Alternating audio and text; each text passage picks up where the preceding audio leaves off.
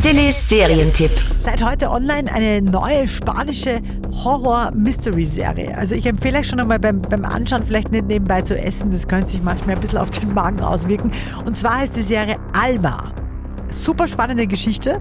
Alma ist eine Schülerin, die einen Busunfall überlebt. Viele ihrer Mitschülerinnen, Schülerinnen, die kommen dabei um und sie, sie kann sich dann an nichts mehr erinnern. Weder was genau beim Unfall passiert ist, noch wer sie selbst überhaupt ist. Was hast du? Hier, dieses Foto ist eine Erinnerung an den wahrscheinlich letzten Tag, an dem ich wirklich glücklich war. Und nach diesem Unfall habe ich alles verloren. Alma. Nach Haus des Geldes wird es der nächste Serienhit aus Spanien sein, kriegt von uns 8 von 10 Couchpunkten ab heute online auf Netflix. Sillis Serientipp.